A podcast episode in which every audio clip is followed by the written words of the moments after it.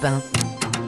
Si vous nous rejoignez à l'instant euh, sur Europe 1, 6h11, bienvenue à tous. Vous êtes pile à l'heure pour le pressing. Oui, c'est euh, le pressing que vous attendez avec euh, beaucoup d'impatience chaque jour et on le comprend. on passe ensemble en revue les journaux du matin, on n'en fait pas jamais trop. hein. Et on est rejoint par Dimitri Vernet. Évidemment, Dimitri, vous allez nous parler de quoi dans un instant? Eh bien, d'une histoire très intrigante concernant des moutons. des moutons. Restez bien ici avec nous.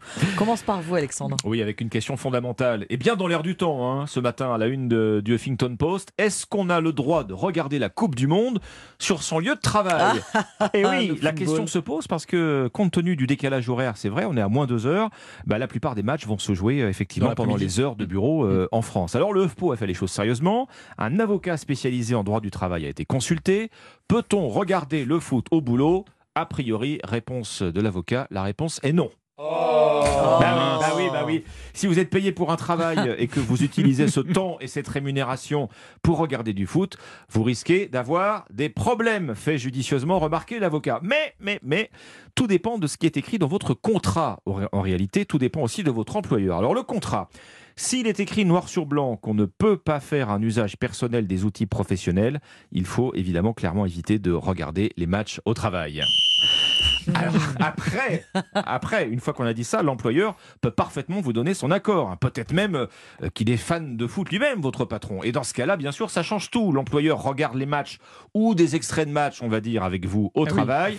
Ça veut dire qu'il est d'accord, vous ne risquez rien. Dans tous les cas, euh, rappelle euh, l'avocat, il est très important d'obtenir clairement son consentement. Alors, les annales des décisions de justice sont remplies hein, de ce type de contentieux après chaque grand événement sportif, aux heures de bureau en tout cas, Roland Garros, le Tour de France, Bah pour oui. ne citer Eh oui. que. Euh, les choses sont évidemment beaucoup plus graves si vous êtes gardien, par exemple, d'un site sensible et qu'un incendie se déclare pendant que vous aviez la surveillance de ce Oui, site et que vous regardiez la télé. Ça, c'est un exemple de, de procès qui a été jugé. La meilleure solution, dans tous les cas, conseille l'avocat, si votre employeur n'est pas fan de foot, bah, ça reste encore de poser une demi-journée ou alors de rattraper ça, les ouais. heures. C'est ça. Comme ça, vous ne prenez Ou- aucun risque. Ou en replay, vous rentrez chez vous, Ou vous n'écoutez oui. rien, vous ne regardez rien dur, et vous hein. remettez le Voilà, match à la maison. quand on est fan de foot, ouais, C'est un peu compliqué le replay. Dimitri, fan de foot euh, devant Eh l'éternel. oui. Euh, Revenons-en à nos moutons. Voilà, une dire. histoire de mouton. Eh oui. Bon, d'abord, il faut que je vous raconte comment je suis tombé sur cette histoire. Comme souvent, ben, j'étais sur mon téléphone ce week-end quand soudain, eh bien, je vois une vidéo très étrange sur les réseaux sociaux où on y voit des moutons tourner en rond sans jamais s'arrêter. Je fais donc en fait quelques recherches pour comprendre et je tombe sur cet article dans le journal euh, Sud-Ouest tentant de nous expliquer eh bien le mystère de ces moutons tournant en forme de cercle depuis maintenant 12 jours, puisque oui, ça fait 12 jours 12 jours qui tournent en rond sans Eh oui. cesse Alors, je vais vous mettre un petit peu de contexte.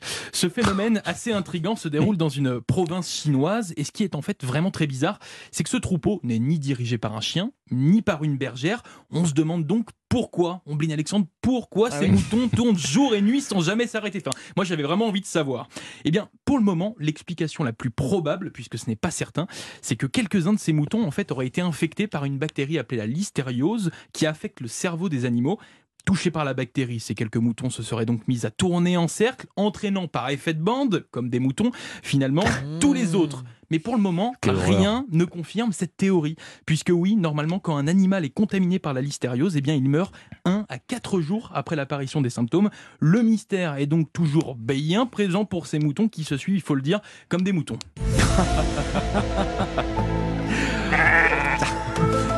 Des moutons tournent en rond depuis 12 jours en Chine, c'est à dire dans le journal euh, Sud-Ouest ce matin. Bon, ne me dites surtout pas. Dimitri, que ces moutons qui tournent en rond sont une métaphore de notre euh, petite triste condition humaine. Je vous laisse, je vous laisse faire la métaphore. N'en tirons, n'en tirons pas ces conclusions. Euh, Ombline, votre sélection ce matin. C'est ce soir qu'Alain Chabat lancera sa toute nouvelle euh, émission. On a hâte. hein.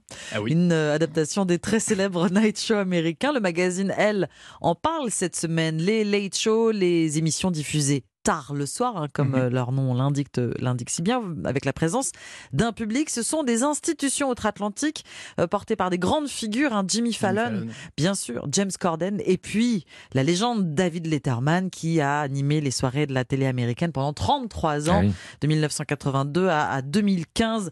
Vous avez sans doute vu les images de ces programmes iconiques qui sont diffusés dans le monde entier. Un présentateur, cravate autour du cou, derrière un bureau, reçoit un invité sur un fauteuil en face de lui. L'interview ressemble à un festival de vannes et de traits d'esprit rythmés par des musiques en live. Alors pour nous décrire ce late show d'Alain Chabat, elle s'appuie sur des proportions voyez ça comme un diagramme circulaire, un camembert. Il y aura. Un camembert, ça, ça me parle, ça. Voilà, il y aura dans ce late show de, de- d'Alain. Chabat, 55% de David Letterman. Voilà, Euh, c'est une grosse inspiration américaine, sauf que la grande différence, c'est que l'émission française ne sera pas en direct et seulement 10 épisodes sont euh, prévus. Il y a eu 33 ans hein, de Ah David Letterman.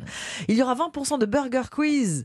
On a Ah. hâte, oui, avec un défilé d'amis comme Marina Foïs ou Laurent Lafitte à l'image euh, du jeu d'Alain Chabat. Finalement, 5% de Jean-Pierre Foucault. Euh, oui, parce qu'il s'était laissé tenter par l'exercice casse-gueule, hein, écrit euh, le magazine. Ouais. C'est vrai qu'il s'en était euh, bon, sorti honorablement, on va dire. Et puis ce Late Show, ce sera surtout 20% des nuls, puisque c'est du Chabat pur jus. La bande-annonce nous met tout de suite dans l'ambiance. Vous allez entendre les voix d'Alain Chabat, Léa Drucker et Jamel Debbouze.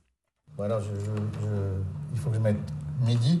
23 heures, monsieur. Ah, je me suis trompé sur l'heure. 23. Heures, monsieur. Ah oui, tu avais écrit midi. Oui, je sais. Enfin, si tu écris midi alors que c'est 23 heures, ça n'a aucun sens parce que c'est un late show. Le Late Show avec Alain Chabat, tous les soirs à 23h sur TF1. Voilà. Dès 23h, donc, hein, pas à midi. hein. donc, il y aura des parodies, bien sûr, des jeux loufoques, voire absurdes, des fausses pubs.